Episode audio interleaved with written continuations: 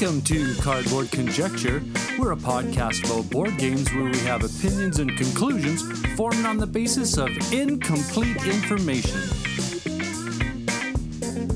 This episode of Cardboard Conjecture is brought to you by these great Saskatoon businesses.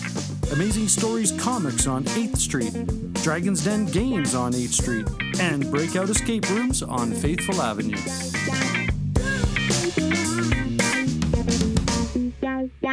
How's it going, eh? This is What You've Been Playing Wednesday, and this is a special weekly episode where a bunch of us content creators take some time and talk about the games we've been playing recently. And on this episode are the Tabletop Bellhop, Dice and Dragons, the Omni Gamers Club, the Meeple Dungeon, the Rat Hole, and Cardboard Conjecture. And if you have a moment, please check out the show notes for the links to the What You've Been Playing Wednesday cast.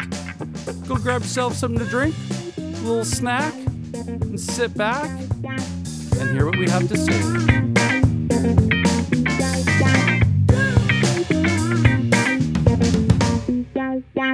Hello and welcome to the Tabletop Bellhop segment of What You've Been Playing Wednesday. I am Mo Tuzano, the Tabletop Bellhop, your cardboard concierge, answering your gaming and game night questions and striving to make everyone's gaming experience better.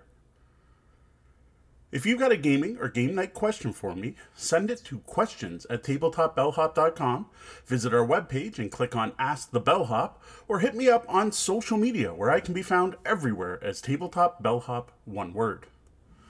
Now, the question I'm answering today is, of course, what you've been playing this past week. But first off, I want to say it's glad to be back as a contributor on What You've Been Playing Wednesday. We had a lot going on the last couple weeks and didn't really get any gaming in. Now, we did make up for it last week, though, with lots of gaming, starting with Aqualin, a two-player abstract strategy game that my wife gave me as a gift, but that has actually gotten more plays by her and my oldest daughter. This is one of those simple-to-learn, difficult-to-master abstract strategy games that we actually reviewed as part of last week's podcast. You can also find that review on YouTube and a written version on the blog if you care to learn more about Aqualin. Now, the next thing to hit our table was Chronicles of Avel. This is a cooperative fantasy kids game from Rebel Studios that we've been really enjoying, and that I will be reviewing on tonight's live show, which you can catch on Twitch. twitch.tv/tabletopbellhop, tonight at 9 p.m. Eastern. Now, up to this point, we've been playing Avel with the kids, and I decided, for the sake of the review, to try it out with Tori and Kat, and see if a group of 4 adults would enjoy the game, and I'm pleased to say we did. Tori was particularly smitten with it, and was very disappointed it's not available in North America yet, or he would have bought a copy online on the spot. Next up was Lost Ruins of Arnak, which actually I played 3 times.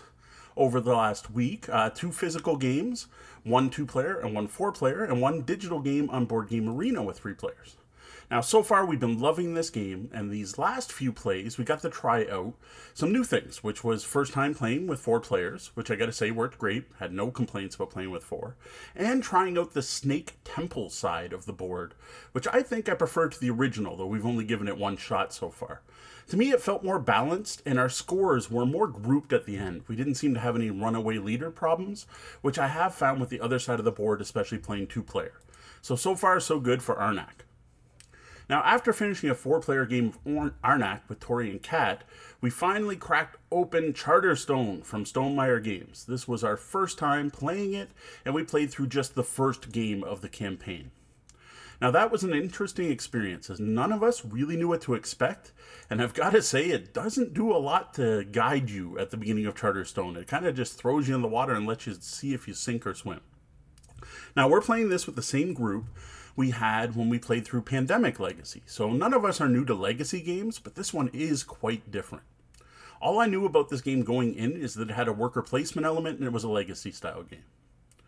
Now, what I think will be interesting is that Deanna, my wife, didn't actually open a crate in our first game, and I'm wondering how that's going to impact things going forward, because the rest of us did. I am looking forward to more plays with Tori and Kat of that, hopefully getting in another game this Friday. Next, we come to Saturday night, where my wife and I had a date night gaming night, and we tried out Quacks of Quedlinburg with the Herb Witches expansion for the first time. Now, I got this expansion for Christmas, and it's taken until now to get it to the table, but we were not disappointed by it at all. I love everything about this expansion, and more importantly to us, my wife felt it greatly improved the game, including many ways to mitigate some of the randomness in Quacks of Quedlinburg. Now, I really look forward to trying this one with more players, especially since the expansion bumps the player count up to 5, as well as exploring more mixes of ingredients, because so far we played twice and we tried the new ingredient recipe books, and then we tried the other side. So we've tried all the new stuff, but I want to see how they mix with the other ingredients.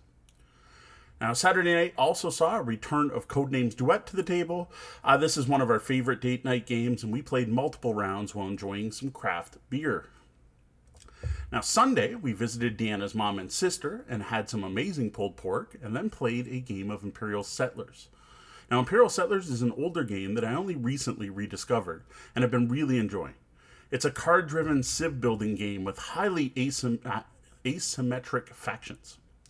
Now, one of my reasons for playing Imperial Settlers lately is due to the fact I have an expansion on my pile of shame, the Atlanteans or Atlantis expansion, and I needed to refamiliarize myself with the game before cracking that open, and it's been a joy rediscovering this one. As for this Sunday, it was a hit with the entire family, though I will say I was a bit surprised by how much longer a 4-player game was to the 2-player games Deanna and I have been playing. Now, my last gameplay this week was another game of Chronicles of Avel. This was on Family Day with both kids, my wife and I. The whole family sat down to play. Now, this time I added in the Adventurer's Toolkit expansion and the Hero's Treasure promo items, and I think both are fantastic additions to the game. Now, due to the way you pull items blindly from a bag to get equipment in here, where you're only using your sense of touch to try out the pull out the item you want, and sometimes you get the wrong thing, I think any expansion or promo or anything produced for this game that adds more to the bag just makes the game more fascinating and more interesting. And both of these expansions add more things to pull. Boots from the one expansion, and then 3 unique smaller items with the promos. We also got to check out some of the other new rules, including the ballistas, which we thought were really useful, but man, we had terrible aim because our shots missed almost the entire game, and the rules for familiars, which we got to see the bear and the fox in play during this last game. Now, as I mentioned earlier, I'm going to be reviewing this one tonight, so tune in live tonight, or watch for our podcast to hit on Tuesday, or watch YouTube and the blog for reviews to go up there, because this is honestly one of the best cooperative kids games I've played, and I'm looking forward to sharing more about it. Now, that's it for the games I've been playing lately. Before I go, a reminder to visit tabletopbellhop.com. Join us Wednesdays on Twitch at 9 p.m. Eastern, where we record the Tabletop Bellhop Gaming Podcast, which you can find on your podcatcher of choice if you can't join us live. For the Tabletop Bellhop Gaming Podcast, I am Mo Tuzano, the Tabletop Bellhop. Good day, and game on.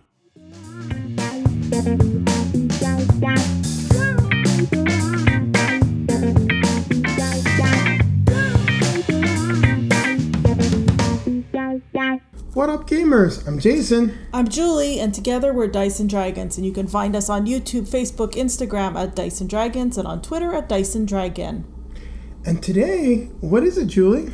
It's What You've Been Playing Wednesdays. And what have we been playing over the last couple of nights? Uprising: The Curse of the Last Emperor. Yes, this is published by Nemesis Games, designed by Cornelius Kremen. I know I'm going to massacre this again. Pavo Mazur. And Dirk Summer. I swear I'm going to get this right when we finally do our review. Isn't it Mazur? Oh, see, you're already doing better than I am. Now, this is a cooperative 4X game for 1 to 4 players and plays in 120 to 240 minutes, depending on the amount of chapters that you're going to be playing in the game. At this point in time, I think we've wrapped up 2 games of this. We played a short game. We're in the process of completing our second game, which isn't going very well, and I think we're pretty much going to call it just because of the situation we're in. So, Julie, what do you think about this game? And I think you've got a lot of thoughts, and if I'm not mistaken, both of us love it and hate it a little bit at the same time. Yeah, well, there's some good things about it. I mean, I like its table presence. It is a huge game, though. I keep thinking every time we look at it, it's a good thing it's on a on a game table, because I can't imagine leaving it on another table. It would take up a whole entire table, and it's not a short game.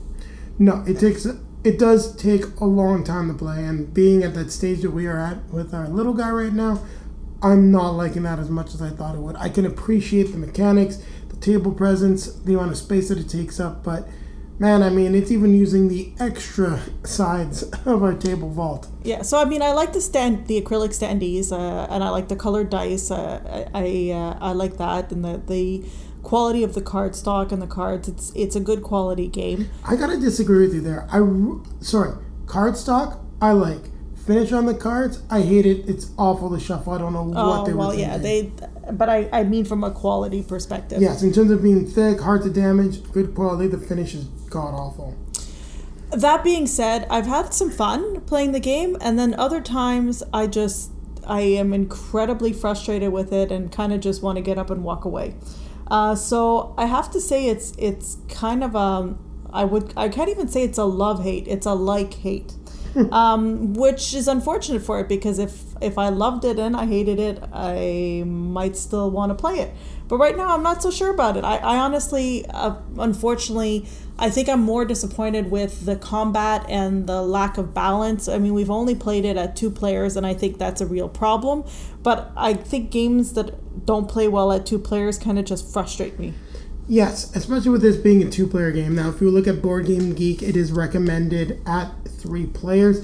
And one of the things that does happen in the game is that later on in the game, there will be more enemies that spawn at higher player counts, with less at lower player counts. What that means is you can have, a good time playing a 2-chapter game of this, depending on the cards that you get. But there is no specific rules besides setup in terms of what is going to be coming out with regards to a 2-player game, meaning you can get a lot of legions, a lot of hordes coming out right away, and that's just the hand that you're dealt. So reading another review on Board Game Geek, it did say that the game can be randomly atrociously hard, and I have to stand by that. The game, like, bad rules can completely throw you for a loop. I mean, just for fun, I rolled badly. I got wiped out. I picked up the dice, rolled it again, and it was at the point where I would have annihilated one of the hordes, and we would have been in a much better position for going into this this third round of the game. Because during the game, you cannot build units, meaning you lose units, they're gone. You're going to potentially not wipe out the hordes and legions, which are the big bads for the 2 enemy factions, and they're going to just get stronger. Now, they are enemies of each other as well, and I do think in some cases we haven't necessarily been placing skeletons and other things that could be a hindrance to the Empire and maybe getting them to fight each other and weaken each other. So that's definitely something that I want to take into consideration, but as you mentioned with the combat, throwing the dice and coming up bupkis and not being able to retreat or have dice mitigation options, or very few, is really, really annoying. It reminds me a lot of Kick-Ass. I remember the time that you took like 12 dice in that game. You rolled every single dice and everything was blank. You just looked at me and said, I'm so done with this. We finished the game, but you told me you were never playing it again, and you never did. Yeah, well, and I had a couple of really good or really decent rolls, and I'm like, yeah, this isn't so bad. But I think the biggest issue I have is that in order to have any chance of defeating the villains, you have to basically have near perfect rolls, and that doesn't happen. It's not necessarily near perfect rolls, or you're both rolling really mediocre, and eventually you come out ahead. Yeah, but I mean, if there was a way to mitigate a bad roll, or like you said, if I can accept having really bad rolls and losing all your men, all your warriors, if you can rebuild them. I mean, if a round completely goes the wrong way because you lose all your men, it's frustrating. There's not like there's that many rounds. I mean, the long game has 4 rounds, but there's a lot of actions, and I was like, well, what do you mean? I got more resources. Why can't I build more men? To me, that just, especially since I just lost all my warriors. I mean, I guess it represents a little bit the reality of life where you can't just get soldiers and warriors back on the field immediately. But that being said, it just frustrated me. And you know what? It's one of these games I'm looking forward to getting off the table so that we can put something else on the table. So yeah, I mean, I think those are our thoughts on the game. We're going to take a look at where we're at, and I don't know if we're going to continue this current game or if we're going to give it a try at 4 players. Just to clarify, what we think maybe with a lack of balance is that at 4 players, there's a bigger map, so but the setup is the same and the enemy spawns are the same until the later game, meaning that at the start, if you get a nice placement, you get some good rolls, you can have a lot more presence and also be better positioned to, you know, bounce back from a failure, because if one faction doesn't succeed defeating this horde, well, guess what? You might have some backup in terms of someone else being able to come in and mop up. So that's where we're at on the game. I would not expect our review this week. We want to spend a little bit more time with it, as we're probably about 4 or 5 hours in so far, but really not sure how we're going to grade this. But I can safely say that I'm not sure this one is going to last in the collection. Doesn't mean it's necessarily a bad game, just not for us, especially not right now. So on that note, it's time to remind everybody to keep playing games.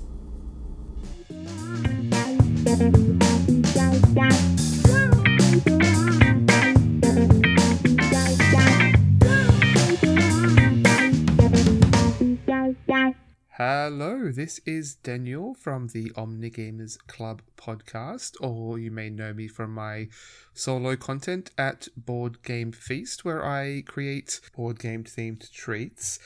Now, it's been a while since I've been on What You've Been Playing Wednesdays. Unfortunately, my game room has been pretty quiet lately through the holidays and a couple of illnesses, but with this last long weekend, I was finally open to reopen my game room, have a couple of friends over, as I hope were a lot of you as well. Now, my podcast co-host Mark won't be able to join me today, but we did just release our latest episode on a bit of a retrospective of the Race for the Galaxy series, the cardboard universe, as it were, the Roll for the Galaxy and New Frontiers as well, and contrasting all of those games. So I've obviously been playing a lot of those, but other than that, this last games day, I managed to pull a couple of things off my shelf of shame.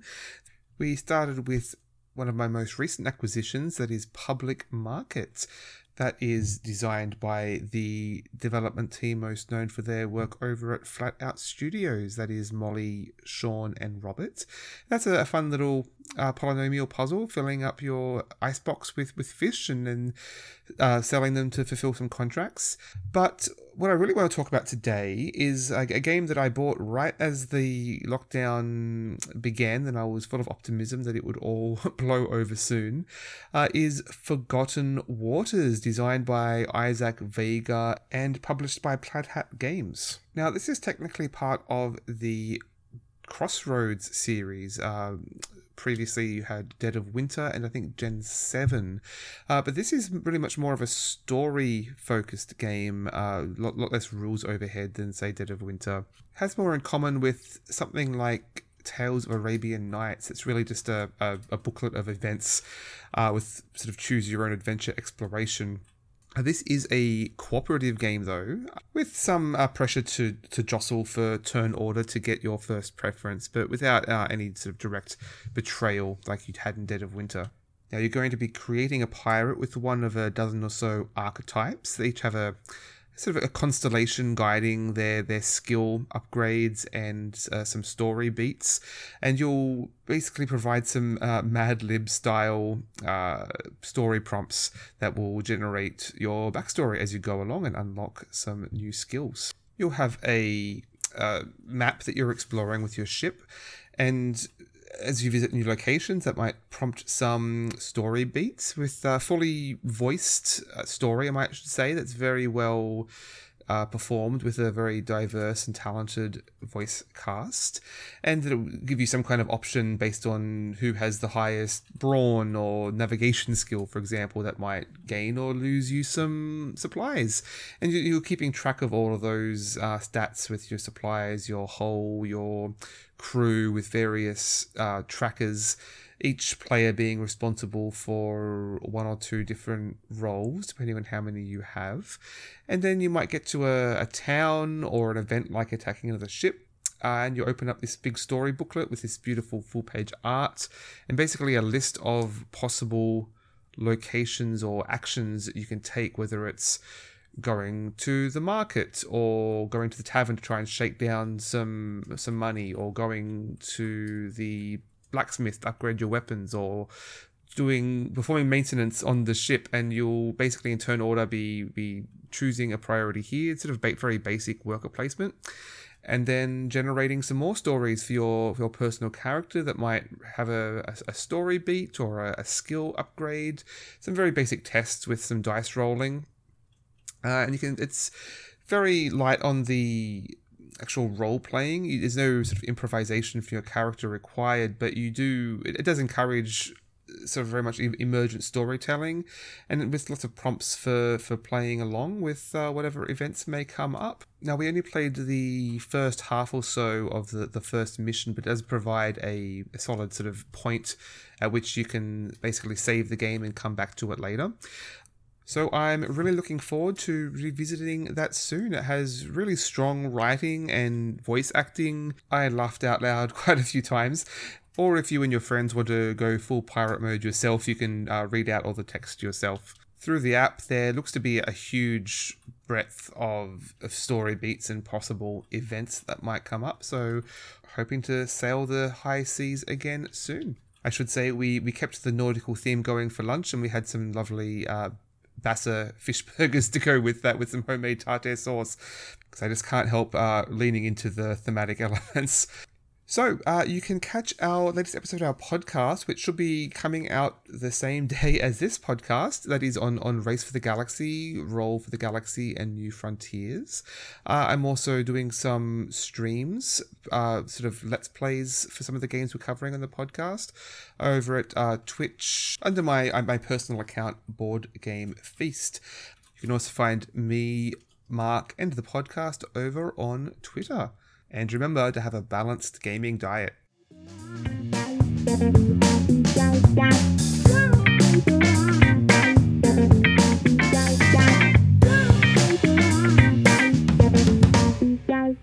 Hello, everybody. It's Rob and Anna Marie from the Meeple Dungeon. Hello. And we are back again recording for What You've Been Playing Wednesday's podcast. We have one game to talk about this week. What game is that, Anna Marie? That game is Schotten-Totten, designed by Reiner Knizia, art by Jib, and published by Yellow.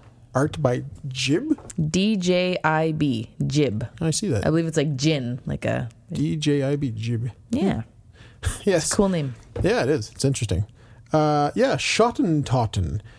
This is a game that we saw on a lot of like top hundreds lists, I believe, of several people in the industry, and was a game that we'd been searching for quite a while. I'd seen Schotten-Totten 2 quite a bit and around, and but this was Schotten-Totten the original. Yeah, and you found it overseas. Yeah, when I was making another purchase, I was like, "Ooh!" You threw it into. I just checked, and they happened to have it. So I was like, "Well, why not?" Yeah. It's already coming over. Yeah, so Schotten-Totten is a card game.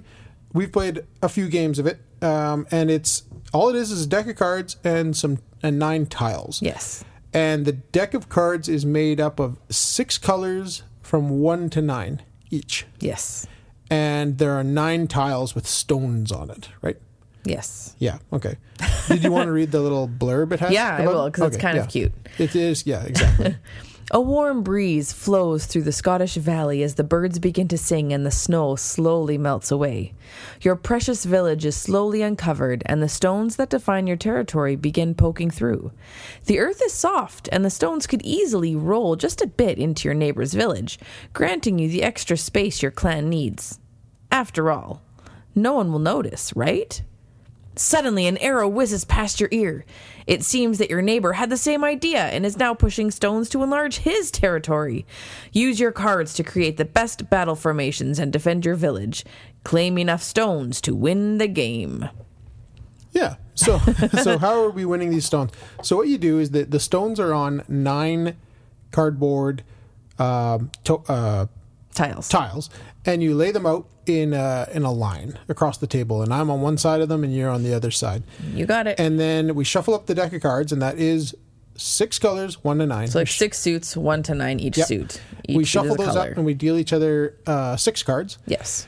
And what you're trying to do is you're trying to outpace or outsmart or outplay your opponent for these stones. And you're trying to win 5 of the 9 stones at least, or 3 side by side. Yeah, so you're basically 5 along anywhere along that border, anywhere along the wall, or 3 side by side. Yeah, and in order to win those stones, you're playing one card at a time, and then you're drawing a card. So you can win these stones by having... And you're only playing 3 cards per stone. It's combinations of 3, yeah. Yeah, so... In order to win the stone, you can do several different things. You can have a color run, so like a 3, 4, 5 of blue will be really good. That's like a color run is the highest scoring type of... Yeah, it'll trump anything. Yeah, a set of 3 that you can do. And if I have a 3, 4, 5 of blue, but you have a 5, 6, 7 of yellow... Another color? You're going to take that stone. Yeah. And then you can have 3 of a kind. Yep. So like 6 or like 7, 7, 7. And then you could have color, so just 7, 9, 2 of red would be the 3rd highest scoring. Then you can just have a straight run of 1, 2, 3 of any color. Yeah, it could be like all three different colors for it. It wouldn't matter. And then if you have some random combination like a 9, 7, and 3 of all 3 different colors, it's just the sum. Just add them all up. But that'd be the lowest scoring combination you can have, and it's simple as that.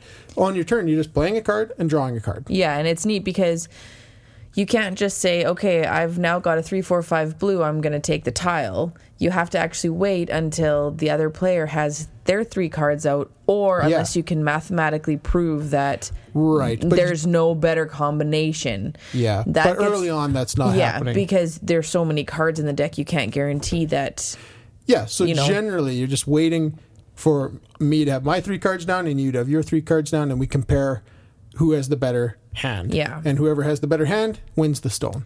It is tough. It is very tough. My goodness. The further you go along, it gets harder and harder, and you're analyzing what cards they've played and what cards you have in your hand and what they might have in their hand versus how many cards are left in the deck. Yeah. It's super neat. You start playing down cards and you're like, this is awesome. I'm going to get, I'm going to get 3 different color runs, and you start laying them down, and then all of a sudden your opponent plays the card that you need, and you're like, oh gosh. No. And then that whole, like, you have your 5, 6 of red, and you're like, all I need is that 4 or 7. 4 or 7. And then you see that I played a 4 over there, and then you haven't seen the 7 yet, and you don't know if I have it in my hand or if it's in the pile. Meanwhile, I have to try to figure out what I'm going to place on the other rocks or the other stones to try to make piles, hoping that I get that 7. Yeah, it's an interesting game. It's way more interesting than I would have thought. I knew people liked it, but I didn't really understand what it was until we started playing it. And it's super simple. And there is... So that's the game. That's as simple as it is. You're trying to win these 5 stones, and or 3 in a row, 3 side-by-side stones, and you can win. But that's it. And it's just my 3 cards versus your 3 cards. But there are other variants to this game within the box, and there's cards that you can add into this with special powers. Mm-hmm. We haven't tried those yet because it's recommended to play this, the base game. And I'm having fun with the base game right now. Yeah, good that way. I like how pure it is about just the hands of 3, right? Yeah. So I'm not sure what all these extra cards do. It looks like there's some witches and barbarians and things. They've got some crazy iconography on there, whereas the rest of the game has none. So it definitely looks like it'll be interesting, but I'm just really enjoying this part of Schotten-Totten right now, so I'm going to keep playing that out. And yeah, it's a great game. It's not expensive. It's really good quality. The artwork is awesome. The artwork is very cool. The name is fun to say. Schotten-Totten. If they say 20 minutes, and I'd say that's bang on. Max. I think we are in the 10 to 15 for a game. They put the 20 minutes there because the IP is going to set in, or the AP. AP, yeah. Like, where am I going to put this? And you just got to say, forget it. It's not going to matter. That's the thing. You put it down. Just play it and then see what happens. And then before you know it, you're playing another game. Anyway. Yeah. It's a ton of fun, this game. It is good. It's a lot better than I anticipated. So I imagine Schotten-Totten 2 is probably fairly similar. I'm curious what the difference is. I don't know. But no, it's good. Really good. Solid little card game. Yeah. Recommend it. But I think that's it for this week. So you can find us on Twitter and YouTube and our own podcast that is being uploaded weekly. The Meeple Dungeon. And yeah, you can find it on all the podcasting sites. We just uploaded our 26th episode where we talked about Steam Watchers from Mythic Games. So yeah, go check that out. We'll see you next week. Cheers. See ya.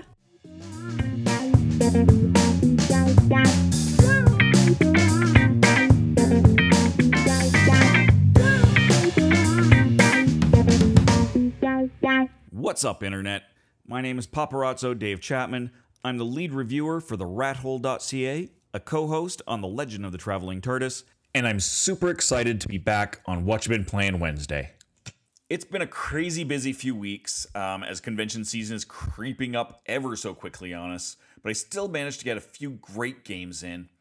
The big one is I've been playing a ton of Blinks games by Move 38, specifically Tangle and Mimic. These are two of their newest games.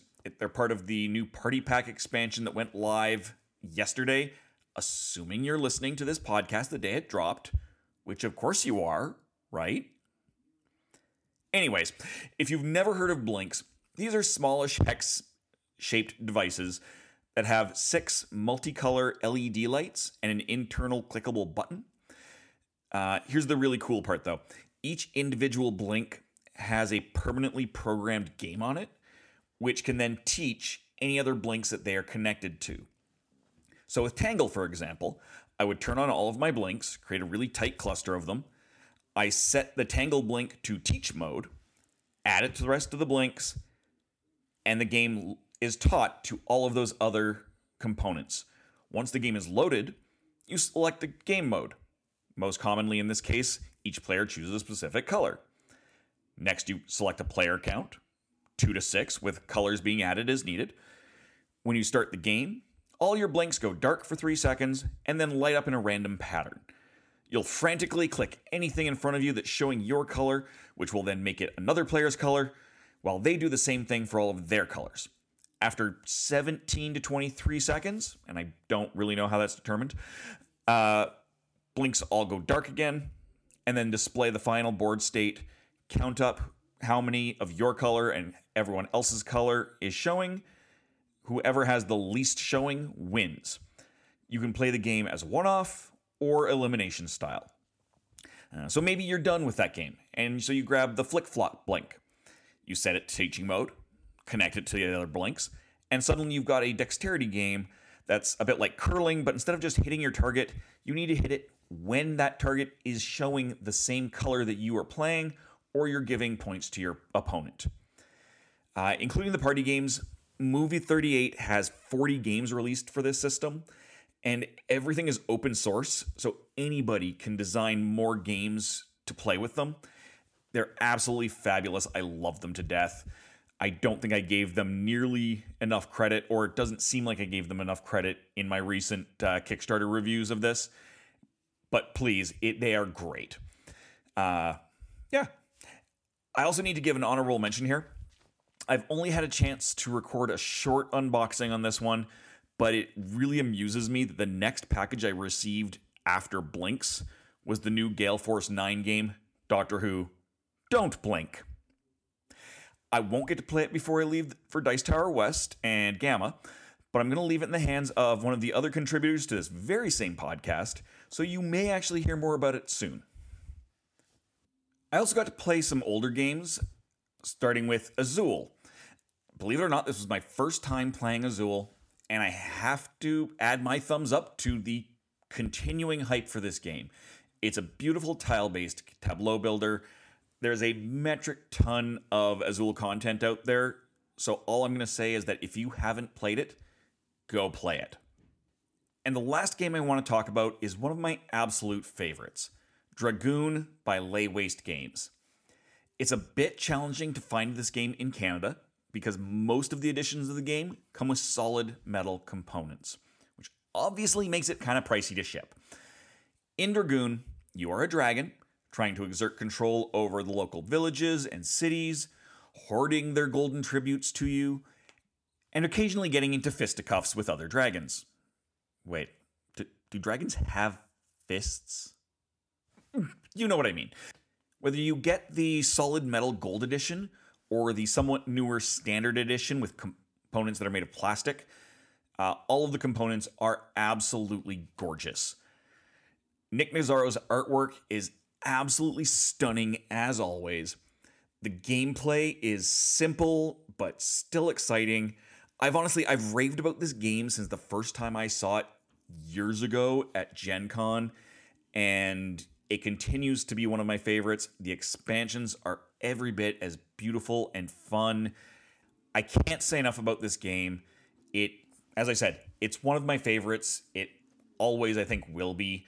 So definitely check it out if you ever get the opportunity. The Rathole.ca puts out primarily written content with the occasional video review and interviews, as well as a weekly miniatures painting series, Slinging Paint. You can find our YouTube channel and all of our social medias at Linktree, that's linktr.ee/therathole.ca. Thank you for listening, and until next time, good gaming and goodbye.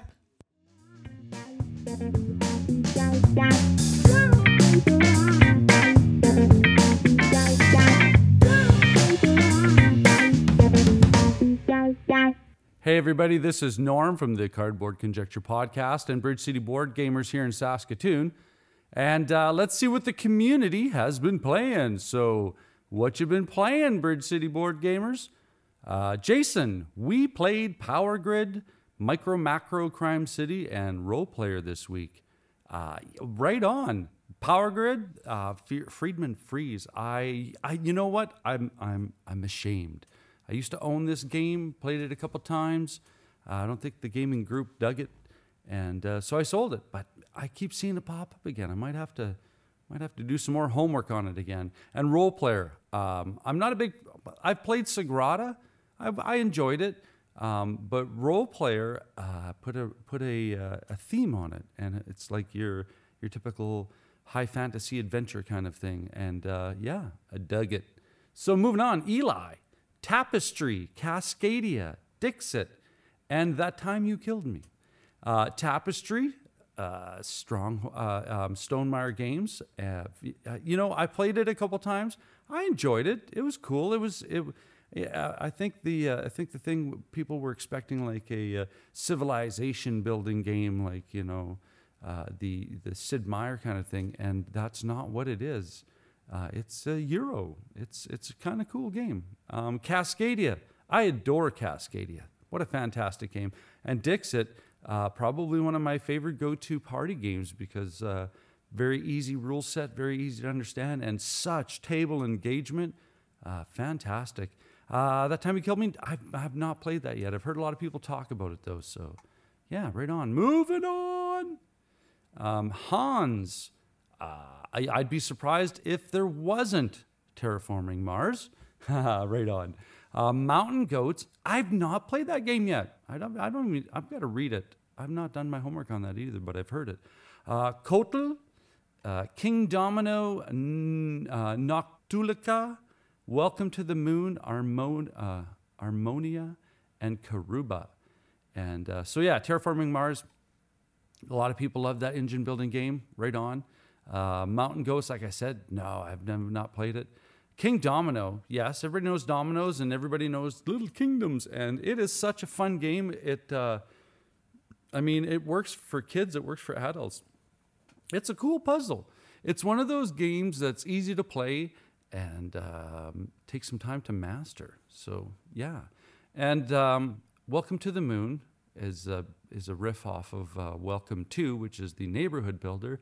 And I'm just going to, extrapolate that you're doing it on the moon now. So, yeah, cool. Let's move on here. We've got Ryan, Gloomhaven, Jaws of the Lion, Draftosaurus. Right on. Yeah, Gloomhaven, Jaws of the Lion. I'm pushing my way through, just about done the I think it's like 25 scenario campaign. And I'm having so much fun. That's such a good game. Matt be playing. Well, Matt played some poker.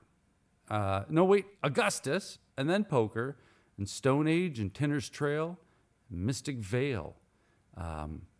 Augustus, I believe, I've not played it. I've seen it played. It's got the bingo mechanism, and yeah, that one seems like a lot of fun. I like that antiquity thematic games. Poker, there's no theme. Stone Age, yeah, that was my first presence to a worker placement system. I liked it, but it has dice that hate me, and yeah. So Tinner's Trail, Martin Wallace, love me some Martin Wallace, and Tinner's Trail is, yeah, I'm enjoying that game now. Again, a little bit of confirmation bias. I kickstarted it, so there's part of my, everybody who kickstarts a game is battling with their ego when they play the game and it's not what they expected it to be, but they don't want to admit that it misfired. So, so moving on, Travis tried out Trismegistus last night. Very cool and different game. However, you can get ridiculous chains going that naturally cause a player's turn to drag on. I think in person this would be mitigated, but online I just get impatient waiting. Ha ha ha. Otherwise, cool game that I don't think I'll ever be good at since it doesn't fit my play style, but would try again. Did some solo Imperial classics. I want to play that game. Yeah, cool concept. Had the right idea, but I think it just falls short for me. It will always be there if I want a casual solo game, though. That's a very objective look at those two games. Yeah.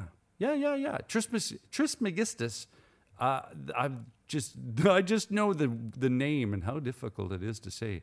I have outside of that, no idea. Kefir. I'm so sorry if I've mispronounced your name. Played Corrosion last week. That was it. It was meh.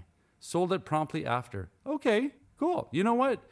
That's the cool thing about board games. It's like music. Some people like certain music. Some people don't like certain music. And that's okay. Corrosion engine building game. I like engine building. I have this game. I enjoyed it. I do enjoy it. Now I play it solo. And I'd love to see what this game's like with a table full.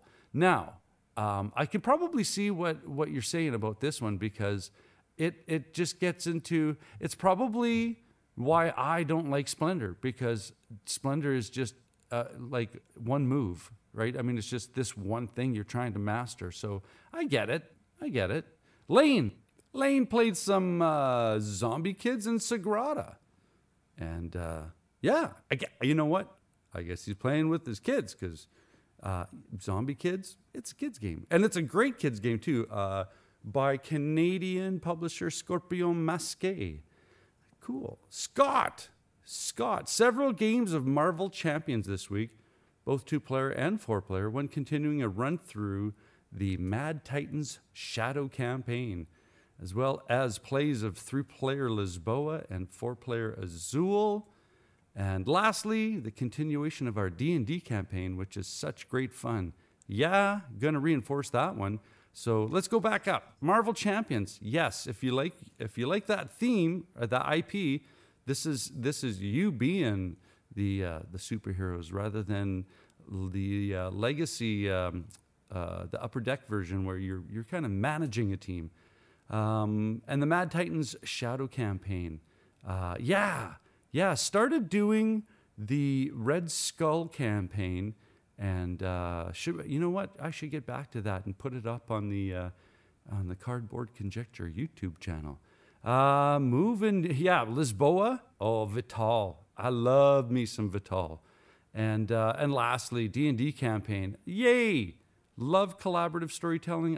This is the penultimate storytelling narrative game. And just a heads up, in the works, we've got myself, my gaming group, and the Eric and Phaedra from Bard Quest Empire. We're going to collaborate and co-produce the King's Court, a tournament of champions, where it is a last champion standing kind of battle. So yeah, we'll keep you posted on that. Jonathan. Looks like Jonathan played some Robinson Crusoe. Yeah, and it's Crusoe, not Caruso. All right, that's my iTwitch pet peeve. That's such a good game. Portal, Well, that's well done. This is one of those games where the system is so developed that you could, it's got such an architecture to it that you could put scenarios into it and have a different complete story, much like Lucky Duck Games is doing with their QR code app structure that they've built. In this case, Portal has built a beautiful card structure, and they both work much in the same way, different media, right? So yeah, Jonathan played a solo game of Robinson Crusoe. Yeah, like you see there. Messed up, very angry sea lion. Cool. Dangerous. Grant, been playing some solo tiny epic galaxies. And Kelly, we forgot to chime in. We had played a while, did some happy little dinosaurs, and Princess Bride board game. Inconceivable. So there you go. That's what the Bridge City Board Gamers community has been playing. Well, if you were to ask me, Norm, what you been playing, my answer would be our Wednesday night Gamers Garage played Gaia Project, designed by Jens Trogmuller and Helge Ostertag, and it's published by Feuerland Spiel, and here in North America, Capstone Games. Capstone Games, take a victory lap. You guys are doing fantastic work these last few years. Gaia Project, as people would say, Terra Mystica in space. With some, a lot of people say it's revamping or fine-tuning of the rules. I used to own Terra Mystica. Gaming group didn't really like it, so I sold it. I played it a couple times with the solo that was created, third-party creation kind of thing, and I enjoyed it. I enjoyed it a lot. There was a lot of interplay, a lot of synergy, proximity-related kind of benefits. And so Gaia Project, same thing, but you're in space. And not as many, from what I recall, not as many different choices as far as your race goes. And but still a lot in Gaia Project. I mean, there was more than I could think of to choose from. So that's good enough for me. It was such a good game. Such a good game. I have no problems playing this back to back. I mean, every week we try to get the games off our shelf of shame. And so Dave brought this one in. And so you know what? I like it so much that I'm going to go pick myself up a copy. So yeah, you're basically trying to score victory points to be the best empire, be the best system, and expansion, and as I said, all the different factions, races, whatever perspective you want to look at this from. But what you're playing is so asymmetric to what everybody else is playing that to me, I lost. But this was my first time playing. This was Jeff's first time playing, and Dave and Jordan's second time playing. And now Jordan, once Jordan gets the rules in his head, we're talking supercomputer here. So, this is one of those games where even though I suck, I had so much fun discovering the potential that my player board had. Now, this is one of those games where in your head you'd be like, okay, we'll be playing this a few times. If we like it, we'll be playing this a few times. So just sit back and enjoy the experience for me. And Gaia Project, what an awesome experience. And as it says, expand, research, upgrade, and settle the galaxy with one of 14 alien species. So yeah, that was that's Gaia Project. Now, I popped into Amazing Stories, and they had just gotten in this game, and I was, zoink, thank you. And this is Boone Lake, designed by one of my top. Yeah, I'm enjoying this. I'm Alexander Pfister, and published by DLP Games in Europe, but brought into North America by Capstone Games. Take a victory lap. And so, yeah, Boone Lake says, create a new life for yourself in Boone Lake. Think of this as escaping the chaos of the urban setting and going into the rural area and developing slowly, quietly. This is, I think when I tweeted it, I said, this is a culmination of a lot of very cool mechanisms and concepts from a lot of different games that coalesce into this system that has such a great, interplay, push-pull. It's basically that same trail idea from Great Western Trail or Maracaibo, that you're running a circuit.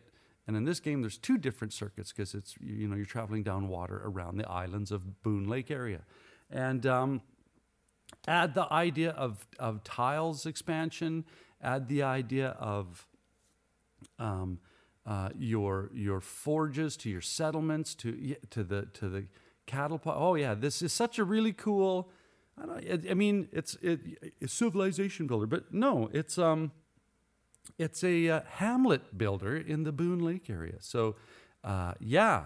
I'm having so much fun. Now here's my only complaint, and it's the same complaint I had for Great Western Trail, and not that it's a complaint, it's a obstacle identifier on my part, right? And because for me it is interpreting all the graphic semiotics and symbols that represent something, right? The language, the graphic coding language. But like I said, I'm enjoying so many Alexander Pfister games that understanding of that of the graphic, and I use the word semiotics, where the idea that an image represents a message kind of thing. And so I'm starting to key up on the vocabulary of his designs. And especially, and this game too. I mean, a lot of it. It's one of these things. Once you understand it, then you go, "Oh well, yeah, that makes sense, right?" So it's just that same idea. If you know another language, right? I'm bilingual, so in the summertime when I lose that side of my French, it's sort of like, oh, you just got to get that vocabulary back, and then there we go, and everything's up to speed. So. That was my only thing. Now that I'm up to speed, yeah, I'm having fun with this game, okay? And so, yeah, that was Boone Lake, Alexander Pfister, and Capstone Games.